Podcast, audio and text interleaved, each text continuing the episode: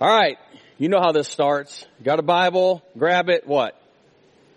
Open it, turn it on, follow along on screen in your outline, or use the Central Church app, right? Um, Genesis chapter 45 is where we're going to start.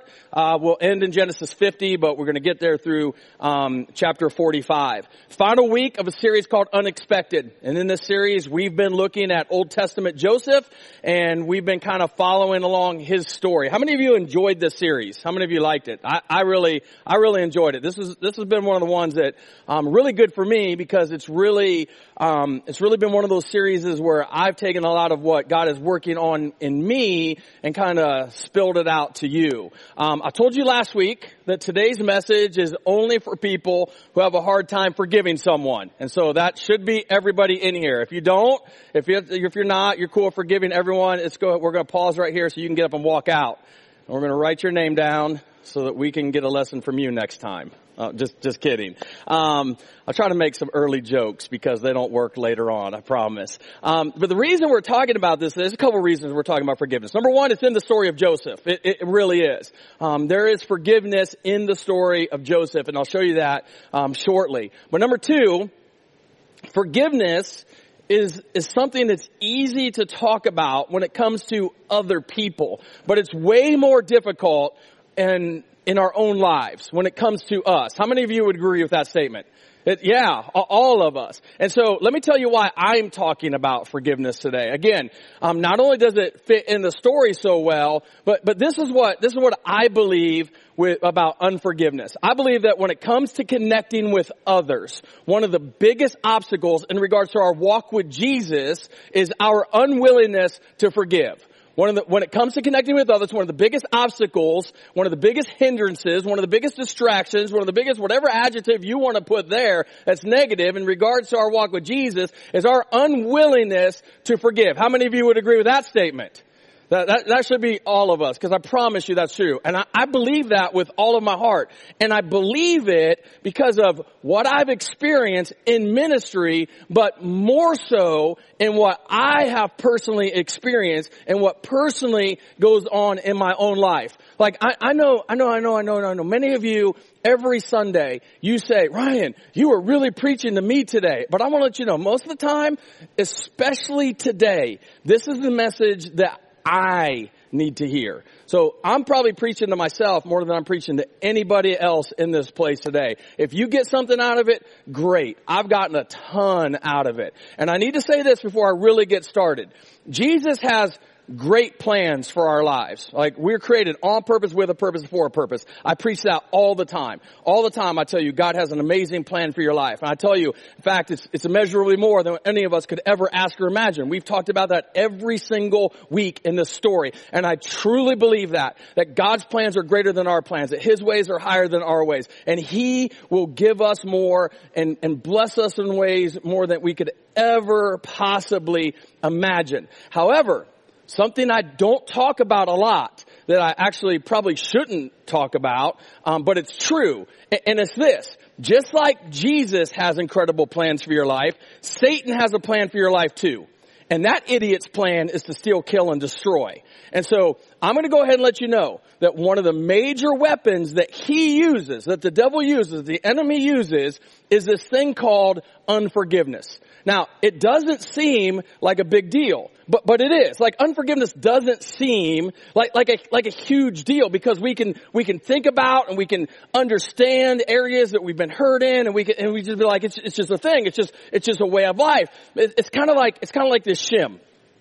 Everybody got one of these when you walked in, right? Everybody got one of these. If you don't get one of these, run in the back real quick and get it. You're going to need it in a little while. Everybody knows what a shim is for. A shim is is mostly used in like we identify this with construction work. And a shim, I mean, it, it really it really isn't much, right? It doesn't look like much. It's, it's nothing more than a really thin piece of wood. But you can do amazing things with one of these. Like you can use them to level things. The, I live in an old house, and so these are all over my house. These are underneath furniture, they're underneath our bed, dressers, stove, refrigerator, like everything's got shims underneath it. Like if you get these things just wedged in just right and you move it around, you, you can, you can align things properly. Everyone, everybody understand that? eh, the reason I'm using this and the reason I think this illustration works so well is because unforgiveness is Satan's shim and he wants to put it in your life so he can align you with doing his will. Because listen, don't miss this. If he can get this in you, then I'm going to guarantee you two things. Number one, your walk with Jesus will stall. Your walk with Jesus will stall. You're not going to lose your salvation or anything like that, but your walk with Jesus will stall. And number two, it's nearly impossible to connect with other people when you're carrying bitterness and unforgiveness in your heart. Trust me, I know. And so that's what we're going to talk about today. Because at the end of the day, I want for everybody in this room, I want for everybody watching online to be able to say, hey, I'm making progress in my relationship with Jesus. And, and I want us to be able to say, I, am not where I used, I'm not, I'm not where I need to be, but I'm not where I used to be, but at least I'm taking some steps forward. At least I'm making progress. I want for us as a church and people to be able to say that we're always taking next steps in our relationship with Jesus. But unforgiveness is one of those things that's going to hold us back. Unforgiveness is going to hold us back. Unforgiveness is going to hold us back. It's going to hold us back individually and it's going to hold us back as a church. I promise you, it's going to do both things. And we, we need to figure out how to move forward. And so we're going to talk about this in the life of Joseph. Now, quick question. It's not a trick question. It's an easy question. Do you think that Joseph had some anger and bitterness issues when it came to, oh, I don't know, say his brothers? Yes or no? Yeah, absolutely. I mean, I get upset at small things, but they beat him up. His brothers beat him up. They stripped him naked, stole his most favorite possession, his coat, threw him in a pit, and then sold him into slavery. Joseph got sold into slavery by his brothers. He gets to Potiphar's house and he gets treated bad in Potiphar's house. He gets to prison for 13 years. This dude experiences pure hell. Think about that. There's nothing good in the story that happens for 13 years. For 13 years, it looks like Joseph's life is falling completely apart. All because his brothers his brothers, those closest to him, those that he could trust, those that, that he had relationship with him, all because his brothers turned their back on him and betrayed him. And so if anybody has a reason to be angry and bitter at his brothers, it's Joseph. Yes or no? Yeah. So, well, l- let me say this before I go any further. This is important. I should say this at the beginning of the next service. As I'm talking about forgiveness this morning, I am not going to minimize your pain. I, if you've been hurt, you've been hurt. I'm not going to tell you to get over it because that doesn't work, right? I've had people say, you need to just get over it. Oh my gosh, you're amazing. Did you come up with that all on your own? We should nickname you Jesus because that's just genius. You're just awesome. Get over it. All of us know that doesn't work. Yes or no? Like get over it does not work. And so I want to try to show you in the scriptures how Joseph was able to work through it and how we can work through it as well. So Joseph, we left him last week. Remember his brothers came. They bowed down before him. After that happened, it wasn't, it wasn't all of his brothers that showed up. It was just some of his brothers. Um, and so after his brothers came and bowed down, he wanted to make sure that he got all of his brothers together. And so in Genesis chapter 43 and in Genesis chapter 44, he does this thing where he kind of gets all of his brothers together. He makes sure he gets them all in the same room. And when he gets them all in the same room, when they're all 12 together, right? 11 brothers and Joseph, there's 12 sons that Jacob had. When they're all 12 in the same room, he looks at his attendants and he tells his attendants, everybody out. I just want it to be me and them. And this is what happens. This is Genesis 45 verse 3. It starts out, he says, I am Joseph. Notice that exclamation point there? He's excited about this. I am Joseph. And, if you're one of the brothers and you haven't heard from this kid for years, this is your oh crap moment, right? I am Joseph, he said to his brothers. Is my father still alive? But his brothers were speechless. Duh. They were stunned to realize Joseph was standing there in front of them. Please come closer. Now, if this is a movie and you're watching this, when Joseph says, please come closer, you're like, nah man, don't do it boys. Like, just, just don't do it. Don't do it. Don't do it. Don't, don't go there. Don't, oh, you went there. Like that, that's not good. Please come closer. And they're like, no, no, no. It, it's cool, Joe. We don't, we don't need to come closer. But Joe's like, hey, come closer. I've seen you guys since the beating. I mean, the last time I saw you guys, you were counting all the money you made off me. Which, by the way, 20 shekels of silver wasn't very much, guys. Like, you could sold me for a whole lot more. I see how much you value me. So come a little closer. Let me really make sure it's you. Come closer, he said to them. So they came closer. And he said again, I am Joseph, your brother, whom you sold into slavery. Now, I, I don't know about you. Maybe this is, maybe this is just me. But I love, love, love, love a good revenge scene in a movie. Anybody else? Anyone else? One of my all-time favorite movies, probably top three movie, is the movie Gladiator. I can watch that movie over and over and over again. And I love the scene where he identifies himself. How many of you know what I'm talking about? The one where he goes, my name is Maximus Decimus Meridius, commander of the armies of the north, general of the legion Felix. And he goes through that whole thing and, and he says, father to a murdered son, husband to a murdered wife, and I will have my vengeance in this life or the next. And they, and they show the, the, the emperor guy and he's like freaking out. I love it. Love it, love it, love it, love it. I love a good revenge scene. And so if you're watching this story, the story of Joseph, and it's a movie, you're expecting Joseph to go psycho Billy Ninja over all of his brothers right here, right? That's what you're expecting. But then the unexpected happens. Like, like if you're reading this, you didn't see this coming. This came out of nowhere. This is unexpected because this is what happens. Don't be upset and don't be angry with yourselves for selling me to this place. It, what, this is huge right here. It was God. It was God who sent me here ahead of you to preserve your lives. What? It, it was, it was God? Had God been working in Joseph's life, yes or no?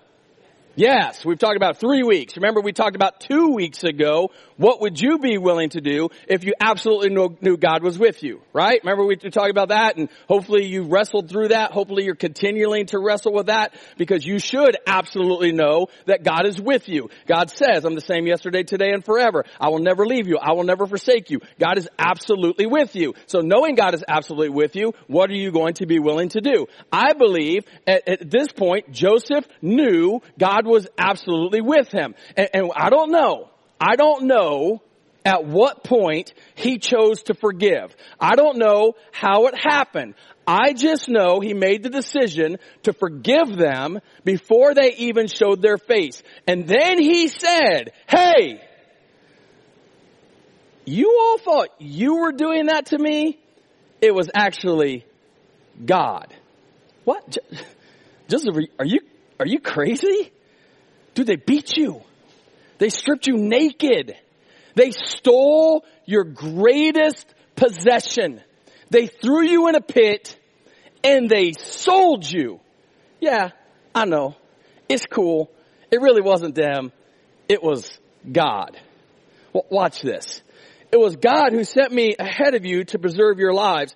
This famine that has ravaged the land for two years will last five more years, and then there will be neither plowing nor harvesting. God has sent me ahead of you. There he goes again with the God card. Obviously, God had been doing something in Joseph's life during this time. And we don't know when, and we don't know how, and we don't know where, but God had done something significant in his heart. God has sent me ahead of you to keep you and your families alive and to preserve many survivors. So it was, here it is again. This is the third time he tells them, wasn't you guys? Don't you try to take the credit for it. Don't you try to get the glory. What, wasn't you that, uh, that, that did this to me. It was God who sent me here, not you. he is the one who made me an advisor to Pharaoh, the manager of his entire palace and the governor of all of Egypt. Joseph who had every right to be bitter and angry and have his brothers executed on the spot, chose to forgive. Which is, which is crazy. Because right now we live in cancel culture. Right? Right? I, I, have to say that really slow because I can't say it really fast. Like, like we, we live in that. We live in a cancel culture. People look through our Facebook and our Twitter and, and they're like, you said something seven years ago. Oh, you said this. You, you're, you're done. And, and, and, then people run away and people leave and people don't want to have anything to do with you. And, and by the way, this is just a side note. This is another message for another time. People can cancel you, but they can't cancel God. Amen? And they can't cancel the calling God has placed on your life. No matter how hard they flip and try, they can't do it. They're never going to cancel God. So let them keep trying. And God's going to show up and God's going to show up in a huge way. God, anyway, I like a good revenge scene. Anyway, so Joseph did not live in cancel culture when it came to canceling his brothers. And so he didn't execute them, but instead he canceled the debt in his mind. The, the, the debt that he could have demanded his brothers owed him, right? could he have done that? Yes or no? Yeah, his brothers owed him something and he could have demanded that. So with that in mind, I want to share four facts about forgiveness based on this story and what I have personally experienced, what I am experiencing um, in in my life and in ministry in general. All right, so four things about forgiveness. Number one, forgiveness is up to us, not them. Forgiveness is up to us, not them. And when I say them, I'm talking about the person or the people that have hurt you, people that have screwed you over. That, that's who I'm talking about. Forgiveness is not up to them, it's up to us. Now, just real quick survey because I want to see, you know, where you're all at on this. Like, I want everybody to play. All right, this is all skate. Everyone's got to play. Um, to see what some of your hobbies are. Okay, how many of you are golfers? How many of you you love to golf? I'm not going to make fun of you. All right, I I sometimes I like to go out on the golf course. I golfed yesterday. Um, I had a good time. I'm terrible absolutely terrible at golf. The people that golfed with me yesterday will tell you, like, Ryan is bad. Like, really bad. Like, yeah, that's me right there. Why can't you just go to your home, ball? Like, just, just get in there. Alright, so golfers. How many hunters? This is where I really fall. I, I love to hunt. I, I, like to hunt. Um, I like to shoot things. I like to shoot guns. I like go out and do all that. That's that's cool for me. How many how many fish? This is where I'm out. How many fisher people? Not, not fishermen. You can't say that anymore because of cancel culture, right? So you gotta say fisher people. How many of you like to fish? That, that's not me. Alright, we, we could do all of this. We could put all these different hobbies up here. We could talk about these things. But, but how many people, how many people you would say that your hobby, that your favorite thing to do in life is wait? How many of you would say that? Like you just love to wait. Can we turn the lights all the way on? No, I just don't, uh, nobody, right? Like nobody likes that. What if I told you that's my favorite? That's my favorite. Like I've never been honest with you guys. I, I just, I love to wait. Like I know I tell you I don't like it, but I, but I love it. Like it's my absolute favorite. Like I love it when somebody tells me they're gonna be there in five minutes and they don't show up for 25. I love that. Don't you love that? None of you are saying, man, Ryan, you know what? I love to wait. Like when my spouse tells me they're going to be there at three o'clock and they don't show up till 4.15, as soon as they walk into the room, I sing their praises. You should learn how to do that, pastor. It makes your marriage so much better. You know why? Because I love waiting. You'll never hear me say, sometimes I love to go high v, to Hy-Vee and stand behind crazy cat lady while she's got her checkbook out and all of her coupons. And I love to just wait while she scans each and every one. I love that. Anybody like that? Does anybody, any, don't tell me if you are that person, but does anybody like, nobody, nobody likes to wait, right? None of us like to, can we agree on that? None of us like to wait. None of us like to wait. And so my question for all of us, me included is, when it comes to forgiveness, if none of us like to wait, and we're all going to agree that none of us, nobody likes to wait, when it comes to forgiveness, what are you waiting for? When it comes to forgiveness, when it comes to forgiving that person that hurt you, those people that hurt you, the situation that led people to betray you. What are you waiting for? Like legit. What are you waiting for? Now I get it. Cause maybe you're like me and you're like, well, I'm waiting on them. Right? Because, because I find myself doing this so very often. I'm waiting on them to acknowledge that they hurt me. You know what that is? You know what I've discovered that is? That's not forgiveness. That's entitlement. It's not forgiveness. It's entitlement. And listen to me. God will never, ever, ever, ever bless entitlement. He's never going to bless entitlement. By the way, if the message today, if it feels heavy, that, that's, that's because it is. Forgiveness is not up to them. It's up to me. Cause I've had people say, and I've said this before, oh, forgive them when they ask for it. What if they're dead? I mean, that's going to be a problem. Unless you remember like that weirdo John, Jonathan Edwards that used to be on TV. Remember that idiot that let you talk to dead people? That dude was a fake, alright? You don't really get to do that. But I'm just saying, to say, oh, forgive them when they ask for it, that, that sounds good on the outside. Right? And, and, and some people may say, well, that's a, that's a really good message, and that's the message we should be preaching. It's not the message we should be preaching, and yes, it sounds good, but it's an excuse. What are you waiting for? What are you waiting for?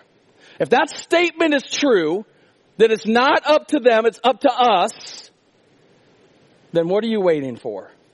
You know why? Joseph's brothers never asked for forgiveness. Never did. Not a single one of them. If I'm one of the brothers, as soon as he says, I am Joseph, I'm like, hey, sorry dude. sorry for the whole thing, man. Like I, I, was just participating with the rest of them, you know, like I, I, I didn't really want to do it, but you know, if Sally to the Ishmaelites, you know, the pit, all that stuff, my bad, man. Like I'm apologizing. They never did. They never did. In fact, his dad Jacob lived for several more years and then Jacob died. His brothers get together and his brothers start talking. And this is, I guess, I guess this is what I would call a semi ask for forgiveness. This is what happened. It's chapter 50 verse 14. After burying Jacob, Joseph returned to Egypt with his brothers and all who accompanied him to his father's burial. But now that their father was dead, Joseph's brothers became fearful now Joseph will show his anger and pay us back for all the wrong we did to him, they said. Verse 16. So they sent this message to Joseph. Before your father died, he instructed us to say to you, please forgive your brothers for the great wrong they did to you. They're saying, hey, hey, hey, hey, hey, Joe, daddy said to forgive us. Are, are they asking for forgiveness at this point? Yes or no? Come on. Are they really asking for forgiveness at this point? Yes or no? No. They said, dad said. I mean like, and I'm sorry right here would have sufficed. And I'm sorry right here would have probably appeased Joseph. It would have been fine. But they're like, oh, you know, dad said to forgive us. Forgive us for their sin and treating you so cruelly. So we, the servants of God, your father, beg you to forgive our sin. Only because dad said so. Only because dad said so will you forgive us. That's not really them asking for forgiveness, right? But, but watch what happens. When Joseph receives the, received the message, he broke down and wept. Then his brothers came and threw themselves down before Joseph. Look, we are your slaves, they said. But Joseph replied, don't be afraid of me. Am I God that I can punish you? Look, look at that. Don't be afraid of me. Am I God that I can punish you? Hold up, hold up, hold up, hold up. Are you God? Are you? Are you God that you could punish the people or the person that hurt you? Are you God that you can punish the person or the people that hurt you? Do you really, really, really want to take that stance? Do you? Verse 20. You intended to harm me but God intended it for good. How do you say that? Like I've never been that God. I'm just being honest with you. I've never been that godly. You intended to harm me. God intended it for good. I'm praying and hoping I can get there. But you screwed me over. You did that. You freaking hurt me. You betrayed me. You left me. You abandoned me. Hey, Ryan, God intended it for good. So Joseph is saying, God intended it for good. He brought me to this position so I could save the lives of many people.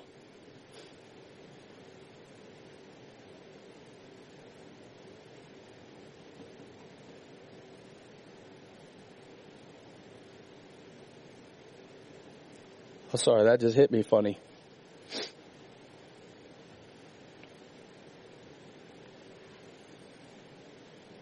What do we talk about in this church? Reaching the lost. Doing whatever it takes. Getting on board with that. Taking our next steps.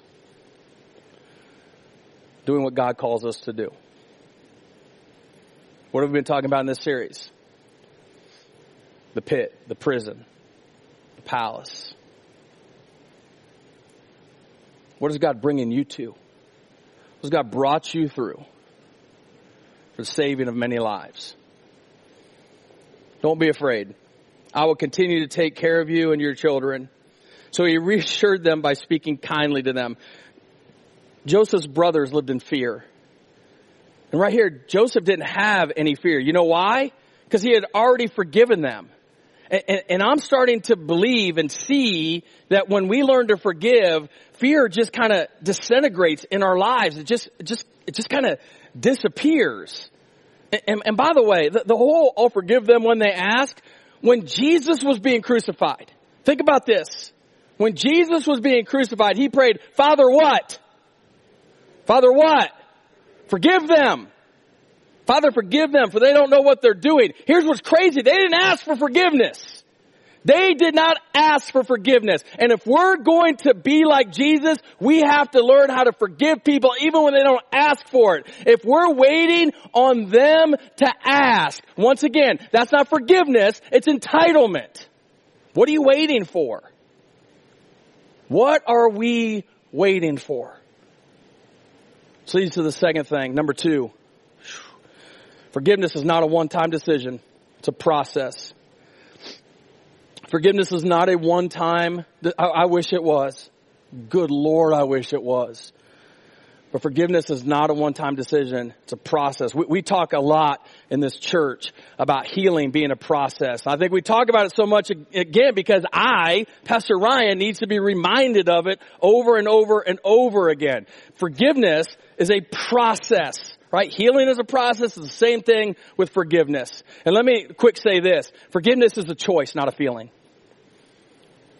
Forgiveness is a choice it's not a feeling. You can't say, I'm gonna wait until I feel like forgiving because guess what? You're never gonna feel like it. You're never going to feel like it. It is a choice that we have to make. And, and there are people in this room, and I know this because I'm one of you. I'm, I'm not above you. I am one of you.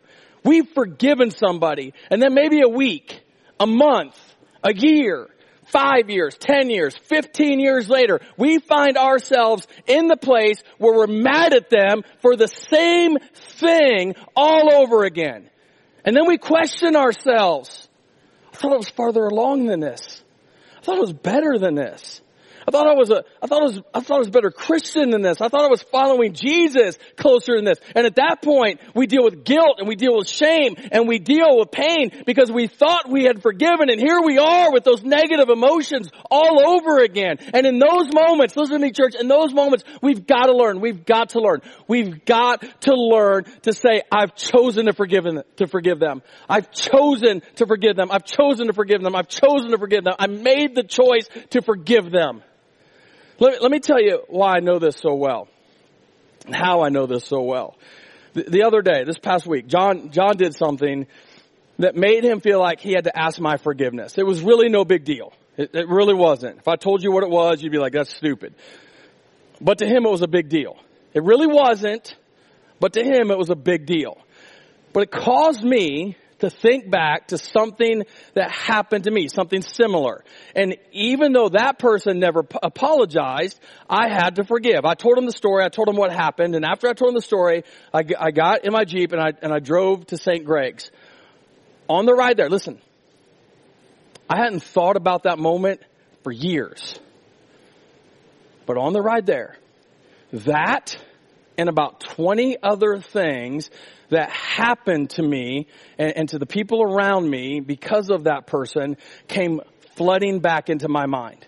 So I'm driving down the road and I saw that guy in my mind and I saw him in that moment and in that moment I wanted to hurt him, like physically grab him by the head and just slam his face into the ground over and over and over. I had that urge.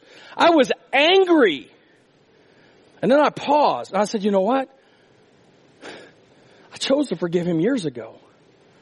I chose to forgive. I, I just told John. I chose to forgive him. And in this moment, I'm choosing to forgive again. I'm going to continue to choose forgiveness because I don't want the enemy aligning me with his purpose. That's why it makes so much sense when Peter came to Jesus and asked him a question, Matthew 18. He said, Lord, how often should I forgive somebody who has sinned against me? How many times should I forgive somebody who's betrayed me? How many times should I forgive somebody who's offended me? How many times should I forgive somebody? Seven times? Now that's a loaded question because in the Bible, seven is the number of completion. And, and, and so Peter's basically saying, Lord, how do I forgive people? Do I completely forgive them? And Jesus does this thing. It's so neat. Jesus is so cool and frustrating at the same time.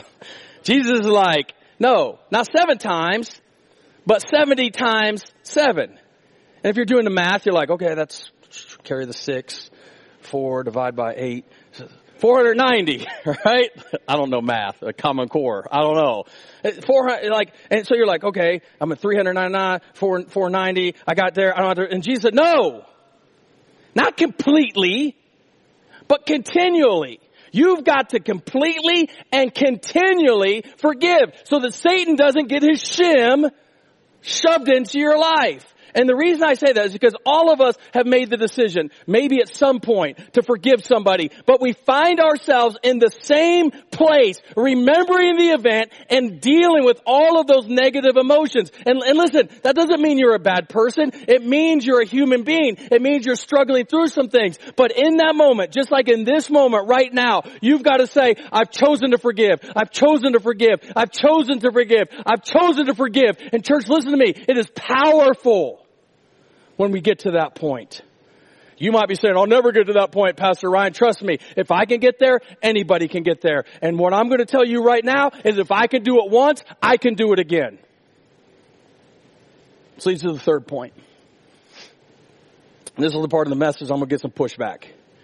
This is the part where you, you're going to be like, oh, I don't agree with that.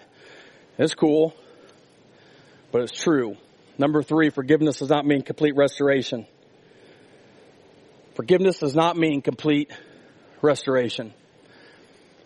Last time we preached on forgiveness, I told you this story about watching a, a guy on YouTube, and I'm not going to tell you who it was. You'll, you'll know who, who it is if I said it. I'm not going to say it out loud, but I was watching this guy who's speaking on the subject of forgiveness. I was trying to learn some things, teach myself some things so I could get up and honestly preach in front of you about forgiveness. And he said, Forgiveness isn't forgiveness until the relationship is completely restored. And I remember yelling at my computer, no idiot! It can't be! It's just not true! Like that sounds good.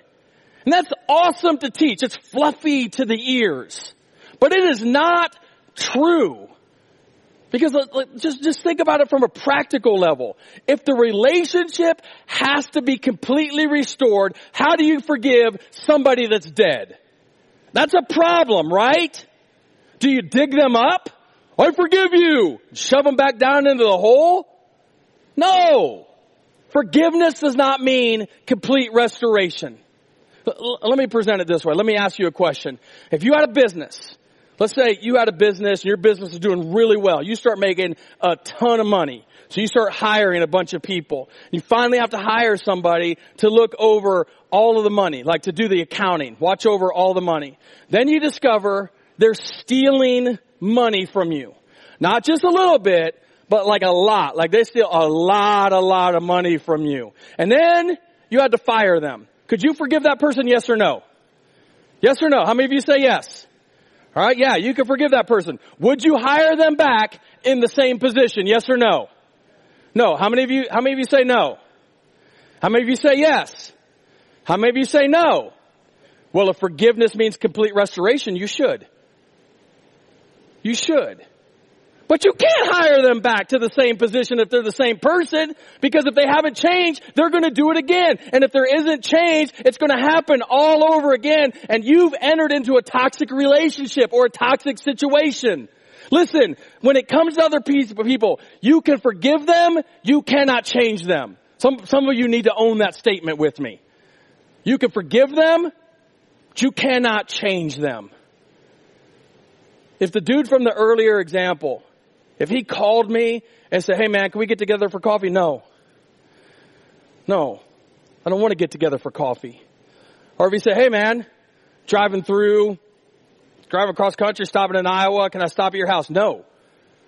No, you, you can't stop at my house. I've forgiven them. I don't believe I have any animosity. In fact, anytime I preach on a Sunday, if I say something from this stage that feels heavy to you, uh, uh, understand, understand, understand, I have dealt with this all week long. And so, I'm pretty sure I can say with a clear conscience right now, as of this moment, I don't hate him. I don't wish bad things to happen to him. I'm not telling you that I didn't have to go through a process to get there. But I'm also not telling you I don't have to make a choice to forgive. And that doesn't mean that that relationship is ever going to be restored. Some relationships may never be restored. Some relationships may never be restored. Are you okay with that? Are you alright with that? Cause listen, if you forgive somebody and they stay the same and you stay in that toxic relationship, that relationship is going to continually pull you down. One of the best, worst examples I've ever seen of this is women in domestic violence situation. And this isn't something I've just heard about. This is something I've seen with my own eyes. I've told you this story in this church before. Years ago at another church in another state, I got a phone call from a girl who attended the church I was serving. She was crying. She said, my boyfriend just beat me up again. This was an ongoing problem. And so I called two friends. I said, I, said, hey, guys, I need your help. They said, where are we going? I said, church discipline. They said, let's go. They didn't even ask another question. We went to the house and I was like, hey, girl, you need to be, you need to be honest with me. How often does this happen? She said, two or three times a week. She told me, he called me right, right before you guys got here. I said, what did he say? He said he was sorry and asked if I would forgive him. I said, what did you say? She said, yes, I told him I would forgive him. I said, let me ask you a question. Does he say he's sorry and please forgive me every time he hits you? She said, yes, he does. I said, then he's not sorry. He's not. And even though you've forgiven him, we've got to get you out of this house today. If you don't get out of here, this dude is going to kill you. While we were there, he called back. She said, he's calling right now. I said, give me the phone. I answered the phone. He said, who this? I said, this is Pastor Ryan. What are you doing in my house? I said, waiting on you. Church discipline. That's what church discipline is. Anyway, he didn't, he didn't show up. We got her out of the house. Things turned out great for her. The point of the story is this. She could forgive him, yes or no? Yes. She could forgive him, but she didn't have to stay with him. Paul tells us in Romans 12 verse 18, if it's possible, as far as it depends on you, live at peace with everyone. In other words, do your part and let God handle the rest. Now, if you're the person saying, they need to pay me back, they need to pay me back, they need to pay me back, you know what I've discovered? That God handles this stuff way better than Ryan does. Just move out the way. Just move out of the way. Which leads to point number four. Point number four is this. Forgiveness frees me, not them. Forgiveness frees me, not them. Now, I don't know what you're afraid of. There, there, are a few things in life that absolutely terrify me. I know you might say, I'm not afraid of anything. Not me. I got a list, baby. And one of those things, anybody deal with claustrophobia? Anyone? Yeah, a few people. Um, now, here's the thing. I didn't really have that until I was in my late 20s, early 30s, and I had to have an MRI. And I had had multiple MRIs for, for hip issues and surgeries and things like that. But this one time, I'm telling you, I was in that tube She'll tell you. I lost my dang mind. I couldn't get over the fact that I, like this feeling that I was in a coffin. Like I couldn't breathe. It was, it was scary. It was, and so since that time, I can't do it. Like small, dark places freak me out. Now the reason I say that is because when we're not willing to forgive someone, we don't put them in the dark. We put ourselves in the dark. The fear and the insecurity doesn't come from them. It comes from our unwillingness to forgive. Being unwilling. Like, like if you want to hold on to that anger and that bitterness against that person or those people because of what they did to you, it's only going to continue to hurt you. L- listen, let me pause. I'm not minimizing anything that they did. It hurt. It sucks. It's really painful. The memories are not good. But if you want to hold on to anger and bitterness, it's equivalent to you drinking poison and expecting it to kill them. All you're doing is allowing the enemy to get his way in your life. You're allowing him to move you around and align you with his purpose and take your eyes off of Jesus. That's why Paul said, and, and, man, this verse gets me every single time. It's Ephesians 4 verse 32. Instead, be kind to each other, tenderhearted, doing what? Forgiving one another. Why? Just through God, just, just as God through Christ Jesus has forgiven you. Forgive one another, just as God has forgiven you. Just as you've been forgiven. That's how you need to forgive. Just as I've been forgiven, that's how I need to forgive. And listen, this isn't easy. It's not easy. But it's right. It's not easy. But it's right. And as you make the choice to forgive, you'll take a step forward in your walk with Jesus and you'll be able to connect with people better. So with that, I want to end with a question. What name or names come to mind of a person or people that you need to make the choice to forgive.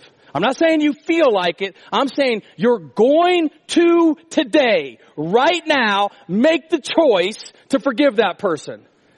If that person or those people popped into your mind, you know you need to forgive them, then forgive them. What are you waiting for? Because the enemy has used this thing for far too long in your life. The enemy has used this thing far too long in this church. Who is it who is it right now that you need to forgive? I want you to take a thing. I want you to take a pen. And right now I want you to write their name on this shim. Do it right now. Don't, don't look around see if anybody else is doing it. This isn't about them. It's not. This is about you. I want you to write down the name of the person or the people that you need to forgive. And here's another thing. We didn't get to this in this message. Maybe the name needs to be name, name name needs to be you. Sometimes the hardest person to forgive in our lives is ourselves. Because I'll contend nobody has hurt you like you have hurt you. Who is it? Would you write the name down? Would you write it down? Because today, today, you've got to forgive that person. As I preach this message, what person popped into your mind multiple times because I promise you somebody popped into your mind. I want you to take a name, I want you to write this name down on this shim, and as a representation of, this is the thing that the enemy has used for far too long in my life. This is the thing that the devil has used for far too long. Everybody got it? In just a second, I'm going to count to three. And when I get to three, I want you to break the shim. And as you break it, you're saying, I'm making the choice today to forgive this person. I'm making the choice to forgive today. I'm making the choice to forgive today. Today, I'm making the choice to forgive. And the power of unforgiveness is going to be broken in my life. I'm making the choice to forgive and the power of unforgiveness is going to be broken in my life. I'm making the choice to forgive and the power of unforgiveness is going to be broken in my life. And in this room, I want you to hear it for yourself, not just what it's going to do for you, but what it's going to do for everybody in this room. And so if that's you,